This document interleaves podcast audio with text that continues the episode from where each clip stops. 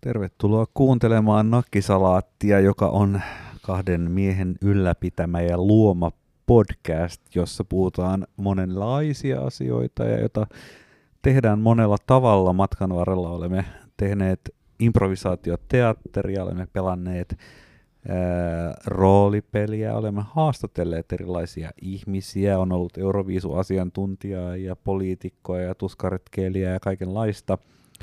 Tyypillisesti olemme tehneet podcastin ehkä keskiviikko-iltaisin, nyt on maanantai.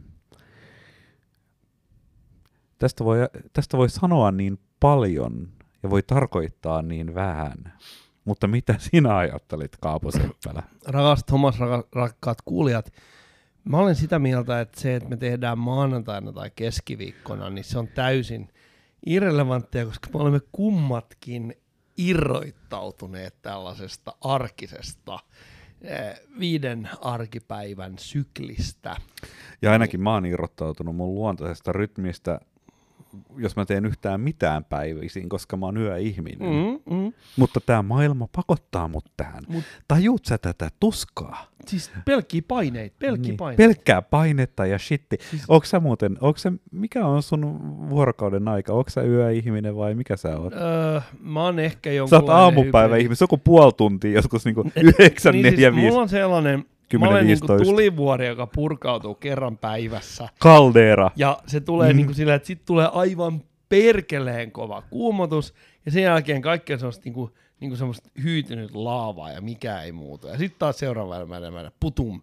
Mulla on itse asiassa yksi tehokas aika vuorokaudesta Aha. Aha. työskennellä, mutta mä en yleensä käytä sitä, koska mun niin softamyyjänä ongelmana on se, että mun täytyy toimia silloin, kun muut ihmiset on valveilla, eli käytännössä niin kuin kahdeksasta neljään välillä. Mutta se, milloin mä olen oikeasti tehokkaimmilla, niin, niin se on yöllä, joskus yhden, kahden aikaan yöllä. Eli jos mun on oikeasti pakko tehdä jotain todella tärkeää, niin mä teen sen siihen aikaan. Eikö se ole ihan mahtavaa? Tota, vaimoni tykkää mennä aika varhain nukkumaan. Ei välttämättä siksi, että se olisi hänenkään luonnollinen rytminsä, mutta hän on tunnollinen ihminen ja hän arvostaa hyviä yöunia, joten hän menee aika varhain nukkumaan. Mutta mä en ole yhtä tunnollinen ja velvollisuuksista huolimatta, niin mä monta kertaa valvon aika myöhään.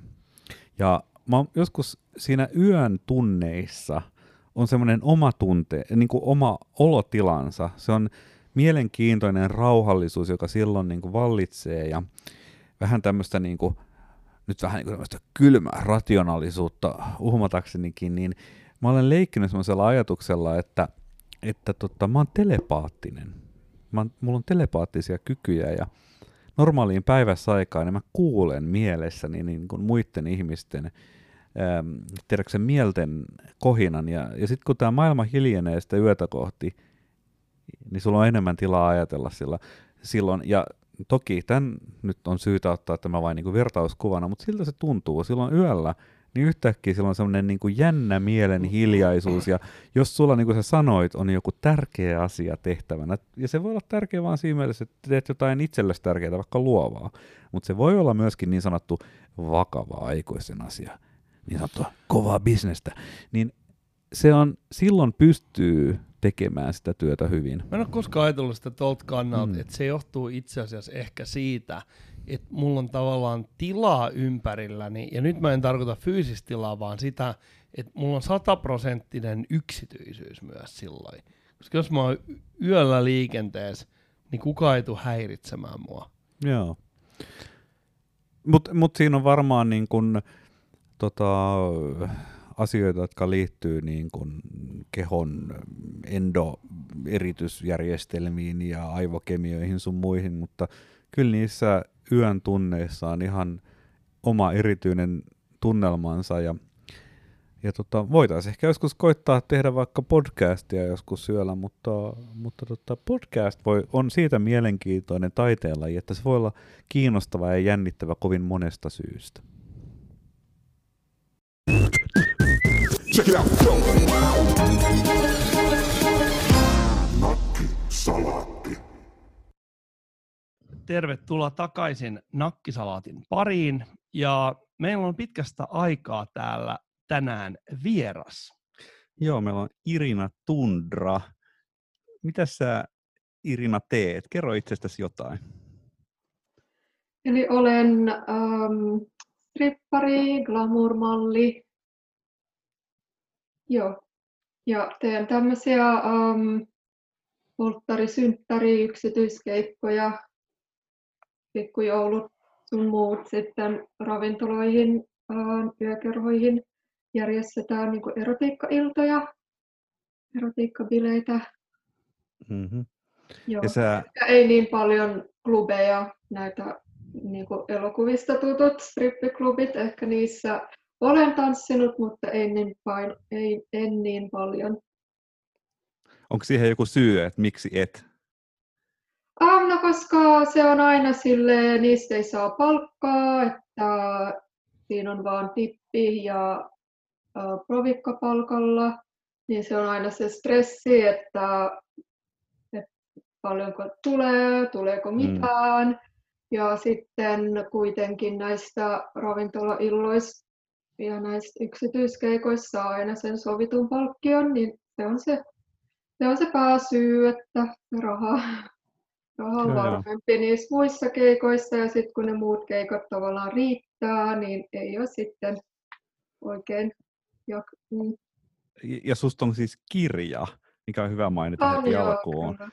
Että se varmaan niin kuin liittyy tähän, eli Irina Tundra K18, niin se löytyy jostakin kirjakaupoista sun muulta, niin sä kirjoitit Mhm. sillä tavalla, että, että sä haluaisit lähestyä tätä aihetta vähän niin kuin taiteen ja esiintymisen näkökulmasta, niin jos me lähdettäisiin liikkeelle siitä, että mitä sä tarkoitat sillä, miten sä niin kuin pohjustaisit tuota aihetta tuosta kulmasta?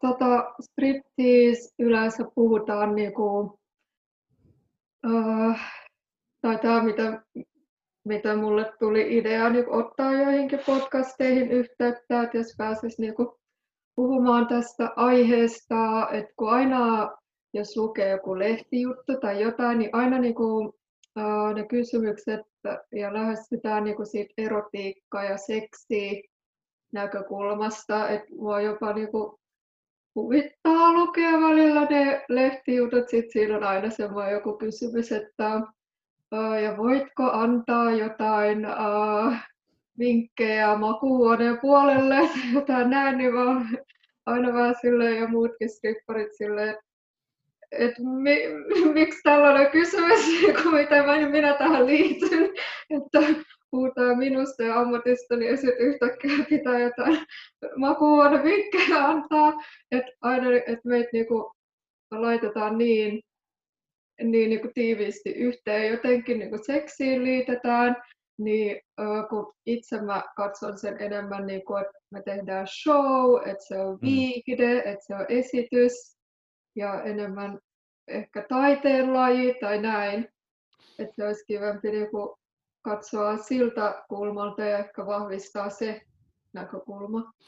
Mä oon tosi iloisia tästä ikään kuin ko- tavallaan tulokulmasta, koska mä vähän tein taustatyötä tietysti vastuullisena Gonzo-toimittajana ja Yes. ja tosiaan 2019 niin Iri- Irina Tundraa käsittelevä kirja julkaistiin, muistaakseni Dosendo on Joo. se, se kustantaja, ja, ja mä huomasin, että sä sait aika paljon julkisuutta siinä vaiheessa, kun se kirja tuli. Ja mun Mm. täytyy sanoa, että mä ihmetytti se, että kaikissa näissä haastatteluissa, niin aivan niin kuin sä sanoit, niin kysytään periaatteessa, ne asiat liittyy niin kuin kolmen asian ympärillä. Yksi on se, että minkä takia sä olet siinä ammatissa, missä sä olet, ja sinne kaksi muuta liittyy jotenkin siihen asiakaskohtaamiseen. Mitä on ne aiheet, joita sulta ei ole kysytty, ja josta sä niin kuin tavallaan niin kuin, niin kuin koet, että, että joka vaatisi tilaa vähän?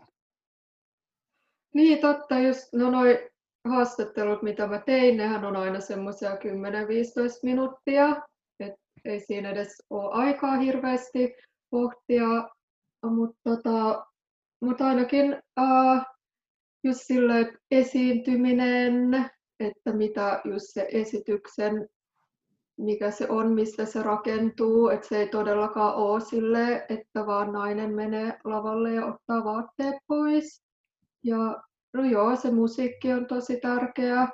Ja niin kuin mä oon jossain sanonut jo, että välillä tuntuu, että ne esitykset on sille helmiä sijoille, että sä laitat niin Mm. paljon niin kuin ajatusta ja kaikkea siihen, että siinä on just musiikki, ei se aina ole hirveän tärkeää, että välillä okei okay, se on vain taustamusiikkia, mutta välillä niin kuin halutaan, että esimerkiksi kuunnellaan niitä sanoja, että Mm. siinä on joku sanoma tai mitä mä myös niin kuin käytän hyväkseni siinä esityksessä.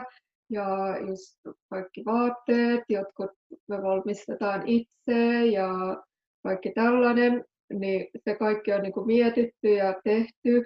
Ja sitten ö, välillä niin kuin tuntuu, että no yleisö vaan katsoo, että minkälaiset tissit tuolla on ja minkälaiset, minkälainen sukuelin on. Että, joo.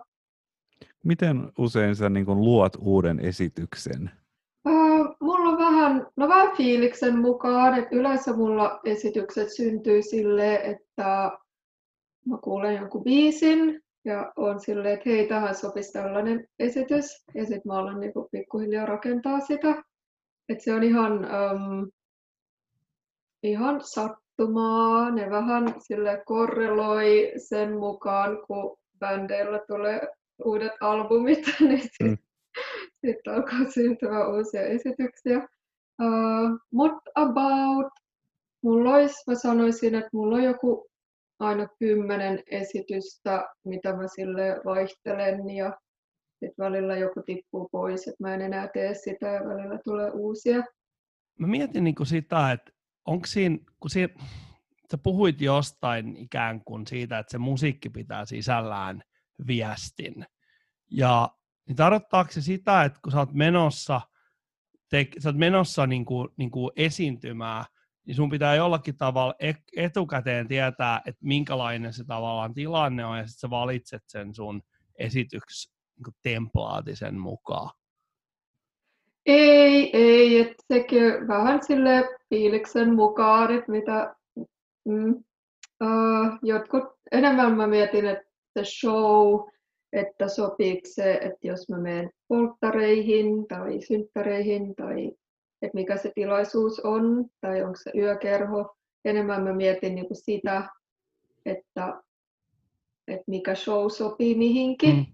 kuin jossain niin kuin just yksityiskeikoilla, jos on päivän sankari, niin mä teen sille sitten tylitanssia ja tälle enemmän huomiota sille yhdelle tyypille, niin sitten ehkä ne esitykset ei sovi niin hyvin Mm. yökerhossa, missä on iso yleisö ja yrittää vähän niin kuin koko yleisölle esiintyä, niin just semmoisia ehkä mietin enemmän, että sopiiko se show minkälaiseen paikkaan. Miten paljon sulla on niin kun ylipäätään improvisoitua tai, ja sit valmisteltua? Et kuinka paljon sä päätät etukäteen niistä jutuista, mitä sä teet?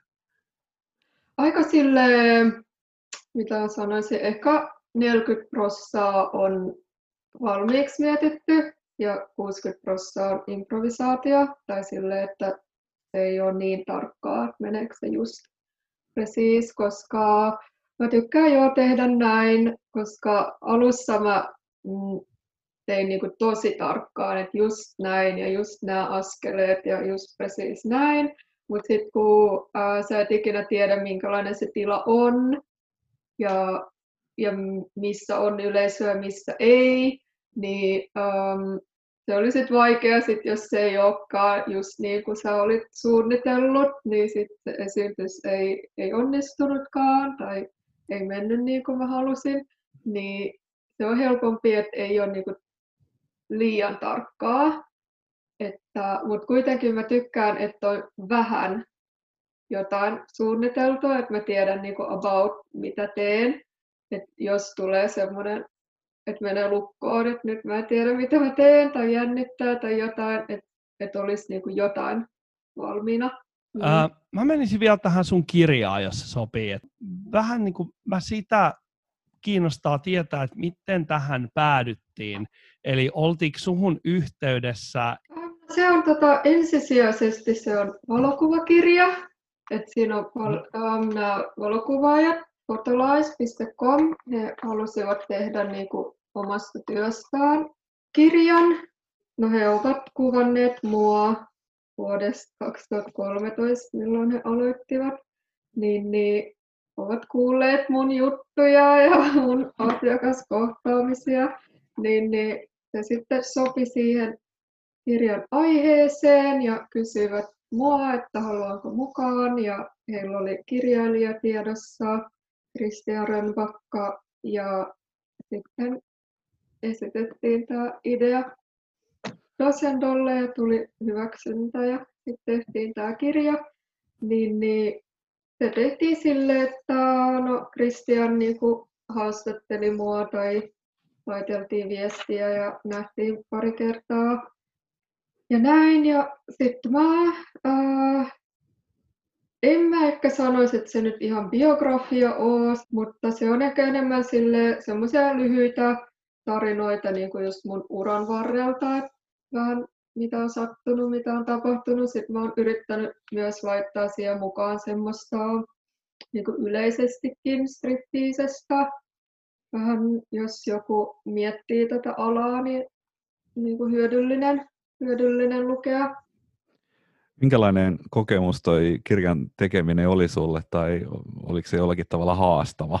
On se sille ehkä haastava, koska mulla on vähän semmoinen uh, tapa, että kun mä teen keikan, niin sit, kun se on ohi, niin mä vaan niinku unohdan kaiken. Et hmm. se, mä oon vähän ottanut sen sille myös niinku itselle, että mikään asia ei jää niinku painamaan itseäni ja myös kuin vähän sille yksityisyyssyistä asiakkaille, ettei kaikki halua, että että kukaan tietää, että he ovat käyneet tai tilanneet strippari tai mitään, niin mä oon vaan ottanut sille, että okei, okay, että kun se tilanne on ohi, niin sit mä niin unohdan kaiken. Ja nyt tässä piti sitten taas päinvastoin muistaa ja kertoa hmm. kaikesta, niin se oli ehkä haastavin, että niin muistaa. Ja yritin totta kai niin semmoisia kirjoittamisen arvoisia asioita kertoa, niin, niin joo, se oli vähän haastavaa, että joutui niinku palauttamaan mieleen, että niin mitä mulle onkaan sattunut. Ja, ja paljon töitä, otettiin kuvia, paljon näistä kuvista on otettu nimenomaan kirjaa varten ja saitko sä siinä, kun te teitte sitä kirjaa, niin saiko sä siinä tavallaan tuotua ne asiat esille, mitä sä itse halusit? Tuliko kirjasta niin kuin sun näköinen? Nimenomaan. Joo, joo, kyllä, tosi paljon. Siis annettiin aika niin kuin vapaat kädet, että niin kuin kaiken mitä mä halusin sanoa, sain sanottua. Tuossa oli minusta mielenkiintoinen juttu.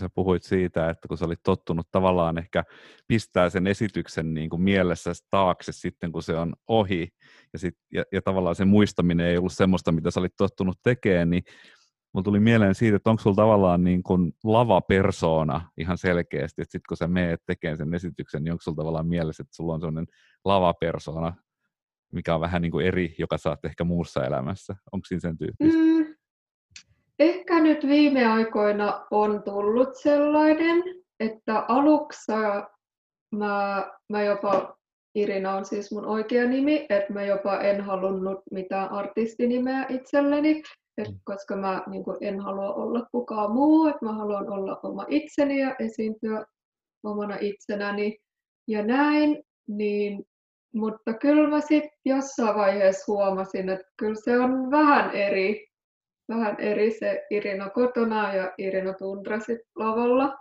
Että vaikea sanoa, että just precis mikä siinä on, mutta, mutta kyllä mä tunnen, että mä vähän niin otan semmoisen erilaisen en mä nyt ihan niin kuin näyttele mitään roolia, mutta silti on vähän eri niin kuin mielentilassa on mm. siinä lavalla. Ja sitten kun tulee siitä pois, niin vähän niin kuin laskee kaikki ne. Ottaa vähän naamion pois, tai miten sen sanoisi. Millainen tämä Irina kotona on? Et mitä sä duunaat normaalisti silloin, kun sä oot vapaalla? Uh, mulla on aina ollut vähän semmoinen, uh, en tiedä onko se huono vai hyvä tapa, mutta aina kun joku kiinnostaa, niin sitten mä mietin, että mitä mä teen tällä rahaa. niin mä en osaa sanoa, että mikä nyt olisi täysin täysin harrastus vaan. Mutta siis minä ompelen Ja nyt vähän kehittelen semmoista, että jos ompelisi niinku ihan myyntiinkin tavaroita. Ja, ja um, joo, no se ompelu on tosi iso juttu ja kaikkea teen, päähineitä, tuunaan kenkiä, kaikenlaista semmoista. Mutta eikö toi ole jo duunia, koska se on osa sitä tavallaan kokonaisuutta, mikä liittyy siihen esitykseen. Et mä muistan, että sanoit, että sä oot käytännössä voisit olla vaatesuunnittelija, koska sä teet mm-hmm. niin paljon, paljon niitä. Mutta onko kyllä joku tapa täytyy olla rentoutuu? Um, no mä käyn konserteissa, että se on ehkä semmoinen, semmoinen mitä voi sanoa harrastus. Um, mutta en mä, en mä tee mitään silleen, mm, miten sanotaan, regelbundet. Mm, sään, säännöllisesti. Sään, niin, säännöllisesti mä en tee mitään semmoista, että voisi sanoa harrastus.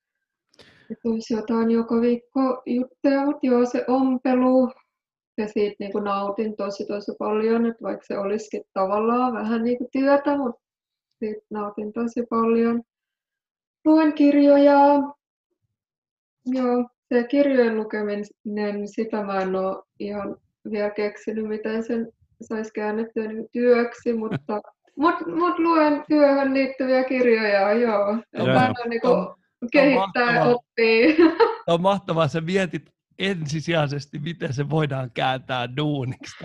Joo, ja se on lapsesta asti, kun mä piirsin, niin mä olin, että okei, sarjakuvapiirtäjä, minusta tulee sarjakuvapiirtäjä. Sitten kun menin uh, vaatepuolen kouluun, niin heti oli, että okei, mitä mä, missä on markkinarako, mitä mä teen Onko se koskaan ollut niin sanotussa normaalissa kahdeksasta neljään töissä ja voisitko kuvitella menevässä sellaiseen? En, äh, mä oon vaan tehnyt kaksi kuukautta kesätöitä koulu, kun kävi koulua ja se oli tarpeeksi, että mä tiesin, että en ikinä halua tehdä, en ikinä halua sitä tehdä, että joku muu tekee sun tai päättää sun työajat ja sun pitää olla tähän aikaan töistä ja vaikka mitään ei tapahtuisi, niin sun pitää istua siellä ja joo. Jotenkin sellainen niin täysin kellokorttiin sidottu elämä, niin se tuntuu mm. aika vieraalta. Äh, mä halusin kirjoista kysyä. Muistatko mikä on viimeinen kirja, mitä sä oot lukenut? Aa, no mä oon nyt lukemassa semmoista kuin Champagneflickan. Se kertoo stripparista. Se on ihan niin kuin true story ruotsalaisessa stripparissa.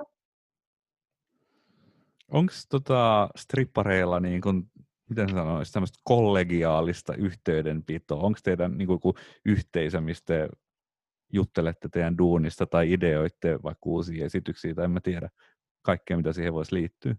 Joo, no esitykset kyllä tehdään kaikki niin kuin yksin, että jopa ei katsota hyvällä, jos vaihdetaan jotain ideoita, niin sitten heti tulee, että hei toi oli mun idea, että mm. mun idea. Joo, että kyllä esitykset pyritään tehdä niin kuin täysin yksin. Uh, Mutta joo, on meillä siis silleen tämmöisiä Facebook-ryhmää, WhatsApp-ryhmää, missä pidetään yhteyttä ja jutellaan meidän meidän alajuttuja. Ja sitten just näillä messuilla, ravintolailloissa, missä meitä on useampi, niin siellä, siellä mm. tulee sitten juteltua. Ja äm, no just kun on noita messuja ja ravintolailtoja, missä meitä on useampi, niin totta kai se vaatii sen, että nyt tulee toimeen toisten kanssa, niin Kyllä se on jo viime aikoina kyllä onnistunut oikein hyvin, mutta välillä tietysti se on varmaan ala kuin ala, niin on meidän omat draamat ja tämmöistä. Ja Minkälaisia draamoja teillä on? Mitä kaikkea? No joku, mä luulen viime kerta oli joku tämmöinen, että kaksi messua järjestettiin tosi lyhyellä aikavälillä, niin sitten tuli, että no se, joka, jos et ei saanut olla molemmissa esiintymässä, että nyt teidän pitää päättää, että kummassa te olette ja tämmöistä esimerkiksi. Tai joku, joku on myynyt keikan jonkun toisen, ns. jonkun toisen ravintolaan ja tämmöisiä. Niin, eli se liittyy siihen käytännössä aika pitkälti työhön. Joo, joo, koska ei tämmöiset yksityisjututhan ei kuulu kollegoille. Mä sen sä kerroit jossain, että sä oot opiskellut yliopistolla geologiaa. Ja mä ajattelin, että kukaan ei kysynyt sulta, että mikä sun lempikivi on. Mä kysyn. Um, mun pitää sanoa että peridootti. Miksi? Apua, en mä tiedä mikä on peridootti. Lemström on diplomi-insinööri, hän varmaan Mä en todellakaan tiedä. Kerro meille peridootista Valaise. heti. Uh, no siis se väri on mun lempiväri, semmoinen vihreä, vihreä vähän murrettu vihreä, miten sen sanoisi, keltavihreä. Ja, ja sitten se on minun syntymäkivi joidenkin juttujen perusteella. Ja sitten se on semmoinen, mä myös uskon tosi paljon kaikkeen tämmöiseen yliluonnolliseen ja kivissä on energiaa ja kaikkea tällaista, niin se peridootti semmoinen rahakivi, että se tuo rahaa. Aha. Okei, eli mä menen heti nyt Amazonin siis, tilaa. Siis nyt, nyt Joo. Kymmenen, kymmenen Hyvät kiloa kuulijat. peridootteja. hyvät kuulijat, Kyllä, ja Irina- laitat sun lom- lompakkoon, laitat peridootteja. hyvät kuulijat, Irina Tundra kertoi meille massikiven, joka on peridootti. Mutta oli tosi mielenkiintoinen juttu. Mä, mä huomasin, että sä olit Luke, opiskellut ja geologia tuli aidosti yllätyksenä, koska se on kuitenkin aika eksoottinen. Siis mä oon aina tykännyt just kivet, kivet, jalokivet ja muutenkin kivet. Niin, ja just toi ehkä perheessäkin muutenkin uskotaan kaikkeen, kaikkeen outoon, niin just noi energiat ja noi kiinnostaa. Ja joo, jotenkin aina tykännyt kivistä. Mitä sulle jäi yliopistoajasta käteen? Minkälainen kokemus se oli? Uh, siis tykkäsin tosi paljon käydä ja menisin takaisin ehdottomasti. Et se oli vaan niinku, että mä uh, aloitin siis työt uh, yliopiston ohessa ja sitten työt vei niin paljon aikaa ja se yliopisto vei niin paljon aikaa, että ei vaan niinku, mä en vaan saanut mun elämää mitenkään minkäänlaiseen uh, järjestykseen, että mä päätin, että nyt paras on niinku valita jompikumpi. Ja sitten tämä ala oli vähän semmoinen, että, ää, että ehkä pitää tehdä, niin, tai olisi hyvä tehdä vielä nuorena. Ja vielä mä oon tosi kiitollinen, että mä tosiaan päätin niin, koska että mä aloitin silloin, kun mä aloitin, että silloin vielä tienas tosi hyvin. Ja sitten 2008-2009 se tippui niin kuin tosi paljon tämä koko ala. Miten on korona vaikuttanut tuohon duuniin? Tosi paljon, että kun kaikki ravintolat meni kiinni, niin sitten tietysti keikat peruuntui tai siirtyi tietämättömään tulevaisuuteen. Ja, ja sitten myös, no myös ne yksityiskeikat siirtyivät. Moni siirsi jopa niin kuin häät täysin vuodella eteenpäin, että sitten polttarit varmaan siirtyy myös ensi vuodelle. Et ihan vaan sille suosiolla, että ei lähdetä nyt niinku odottamaan ja jännittämään, että pystyykö, vaan siirtyvät ensi vuodelle. Niin sitten meidän keikatkin siirtyi. Onko sulla vielä jotain, mitä sä haluat kertoa, jotain terveisiä lähettää? Oi kiva, joo. Thanks for having me. Oli kiva olla. Ja joo, kiva kuunnella teidän podcastia, kun se on just aiheet on vähän niin kuin arkipäivisiä, mutta myös silleen niin kuin laitaan kaikenlaista. Ja tota, no, terveiset kuulijoille, että minut löytää somesta Irina Tundra ja sitten nettisivut www.irinatundra.net. Sieltä voisit tilata kirjan, sun muuta hauskaa. Tila, tilatkaa keikalle nyt kun vielä voi järjestää juhlia toisesta aallosta. Emme tiedä vielä mitään. Ja, ja niin, Hyvä. Mahtavaa. Kiitos Irina ja tosi mukavaa illan jatkoa. kiitos paljon. Moi moi. Moi, moi.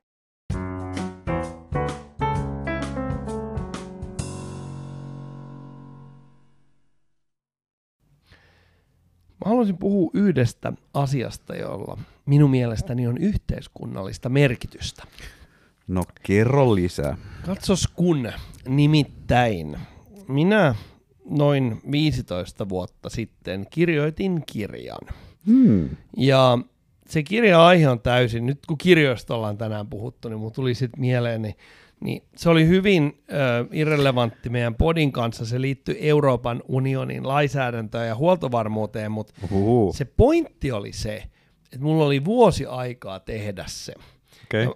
Mä, se oli niinku Siis tutkimusprojekti. kesti yksinkö sinun piti kirjoittaa tämä kirja? Ö, siis käytännössä kyllä, että yksi pieni osa siitä tuli toiselta henkilöltä, mutta et se niinku editoitiin siihen, mutta et se oli ehkä 85 prosenttisesti mun jälkeä. Siinä oli varattu vuosi aikaa, ja kuitenkin mä tein sen kahdessa kuukaudessa, eli sen projektin kaksi viimeistä kuukautta mä tein käytännössä kaiken työn sen siinä, Tämä- siinä aikana. Tämä on varmasti sellainen äh, kuvaus, johon moni voi samaistua. Ja mä uskon siihen, että meitä on niinku, unohdetaan kaikki persoonallisuustyypit ja nämä, mitä me ollaan aikaisemmin puhuttu. Mä sanoisin, että on olemassa ihmisiä, jotka haluaa tehdä asiat ajoissa, ja sitten ihmisiä, jotka, joiden aivot ei toimi, ellei niillä ole sitä painetta, että jumalauta, aika loppuu, nyt on pakko tehdä. Ja mä Mm. kuulun tähän jälkimmäiseen ryhmään. Tämä on hyvin mielenkiintoinen ja moniulotteinen asia. Ja tota, tämmöinen niin perustasollaan niin, ää, keskusteluhan tai joku hyvin luterilainen lähestymistapa on semmoinen, että on niin kuin vastuullista tehdä jonkinlainen suunnitelma ja sitten lähtee nakertaan sitä suunnitelmaa ikään kuin tasaisella tahdilla, koska se kieli luotettavuudesta. Että jos minä olen luvannut latoa nämä 10 000 tiiltä seuraavan sadan päivän Mhm. aikana ja minä ladon joka päivä sata tiiltä, niin sehän tarkoittaa, että sadantena päivänä minä ol, Mhm. tulen latoneeksi sen kymmenennen tuhannen tiilen. Mutta kun ihmisen mielen toiminta on hieman monimutkaisempaa kuin tämä. Se on monimutkaisempaa ja sitten esimerkiksi, hyvät kuulijat, yleensä meille kirjan kirjoittaminen on monimutkaisempi kognitiivinen prosessi, mitä tiilien latominen. Mä tiedän, että on, että tiilien latomismentaliteetillä pystytään tekemään tuottavaa työtä. Mä olen ihan varma, että se on mahdollista, mutta mun kohdallani tuottavaa työtä ja ikään kuin luovaa työtä, ideoita, niitä syntyy ainoastaan niin, paineen alla. niin, mutta tuottavuus ja luovuus onkin kaksi eri asiaa. Totta. Mm. Ja se luovuus on se, ky- okei, mä, mä vähän reformuloin vielä tätä. Eli mä voi olla, että on olemassa esimerkiksi ammattikirjailijoita, jotka voi olla tosi luoviakin niin kuin, ää, a- a- aikataulutettuna. Mutta mulla on se, että mulla ei, mulla ei synny yhtään uutta ideaa, ellei mulla ole pientä painetta saada se ulos. Niin, se on tämä niinku sanonta, mä en tiedä, onko sitä suomennettu hirveän hyvin, mutta joka niinku menee vähän näin, niinku, että pakko on innovaation äiti. Että necessity is the mother of invention. Muuten Mothers of Invention oli Frank Zappan bändin nimi. Anyway, niin näinhän sitä sanotaan selkä seinää vasten. Ihminen saa itsestään jotain niinku jännittäviä juttuja ulos. Kyllä, kyllä. Mutta sitten toisaalta mä edelleen sitä, mä uskon tähän niinku kahden ryhmän jakoon, että sitten nämä aikataulutyypit, niin ne saattaa lamautua, jos ne on selkäseinää vasten. Mä lamaudun, jos mulla ei ole ikään kuin sitä pakkoa tehdä sitä juttua. Niin, no siis se on ehkä semmoinen jopa niin kuin tapa, että jos sä näet, että sun pitäisi saada joidenkin ihmisten kanssa joku asia tehtyä, ja sitten se ehkä se niiden ihmisten tämmöinen vallitseva fiilis on, on semmoinen, niin kuin, että he tuntuvat, että he musertuvat tämän tota, ikään kuin haasteen alla, niin sä voit ikään kuin coachata, voit valmentaa heidät siihen haasteeseen niin kuin kertomalla tämmöisen, että no itse asiassa ei tarvitse tehdä sata tiiltä päivästä ja sata päivää, niin siinä syntyy, ja se antaa heille turvallisuuden tunnetta. Mutta sitten on myöskin semmoisia ihmisiä, jotka ajattelee, niin, että jaa, tämä on tämmöinen tylsä maratonijuoksu, en mä halua mitään sataa tiiltä la, latopäivässä, vaan ne on ihmisiä, jotka nimenomaan syttyy siitä, kun sä kerrot niille, että tämä on muuten ihan mahdoton asia, juuri kukaan ei pysty tätä tekemään, ja siksi me tarvitaan teidät tähän näin. Ja ne on vaan niin erila- erinäköisiä ihmisiä tai ehkä erilaisissa tilanteissa.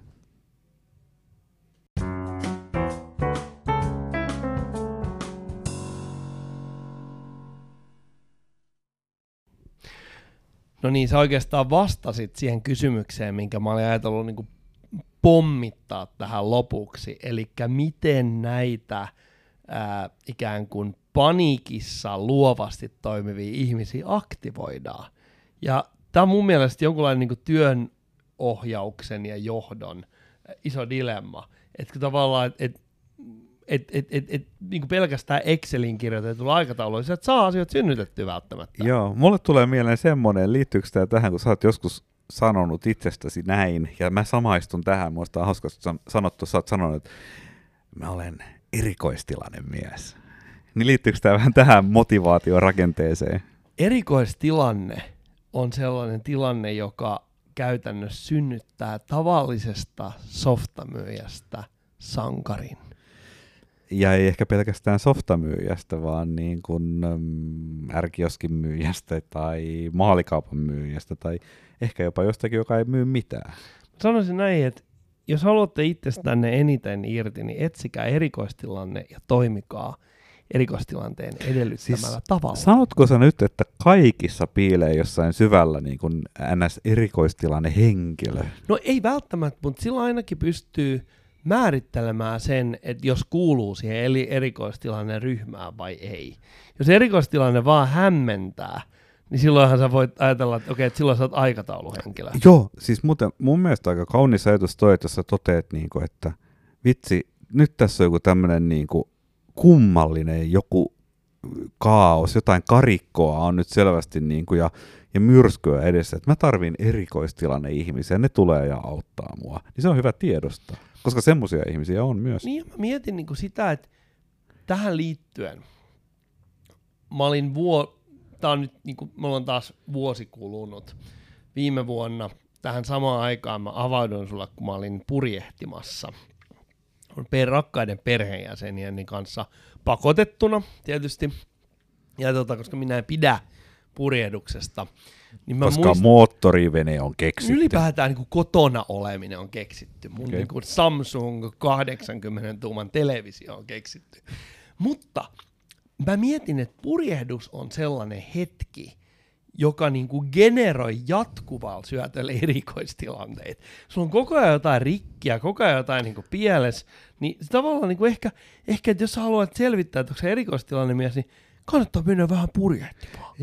Joo, mutta nämä niin moniulotteisia. Mulle tulee jotenkin tuosta mieleen semmoinen, että, että se purjehdus antaa ikään kuin hienon kehyksen ihmisille toteuttaa itsessään tämmöistä niin erikoistilanne henkilöä, mitä he eivät ehkä muussa elämässään niin kuin saa toteuttaa tai rohkene toteuttaa tai ei ole tarvetta toteuttaa. Siis toihan on täydellinen määritelmä, koska kun mä oon kattonut lapsesta saakka seuraan, että minkälaiset tyypit purjehtia saa siitä paljon kiksei. Hmm. Siellähän on paljon niin kuin, tällaisia niin kuin, opettajia ja ort ortopedejä ja tämän tyyppisiä, jotka toimii aika niin kuin rajoitetulla alueella. Heillä on niin kuin et, institutionaalinen et, rooli. Et he on niin kuin tosi hyviä varmasti, missä he, niin kuin, he voivat niin kuin kehittyä työssä, mutta niillä on sellaiset niin tietyt, että tavallaan niin kuin ne, ne, ne, varsinkin esimerkiksi opettajalla, niin opetuksellisesti niitä erikoistilanteita tulee vähän.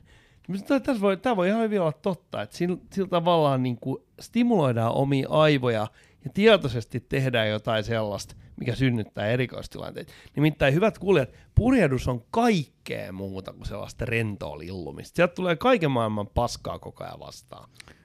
Joo, nä, mun ymmärrys purjehtimisesta on hyvin kapea ja rajallinen, mutta että sen mä oon ymmärtänyt, vene on aina vinossa ja aina on kylmä. Minä lasken sen erikoistilanteeksi. Hyvät kuulijat, kiitoksia tästä jaksosta. Nähdään taas. Hei hei. Check it out. Salat.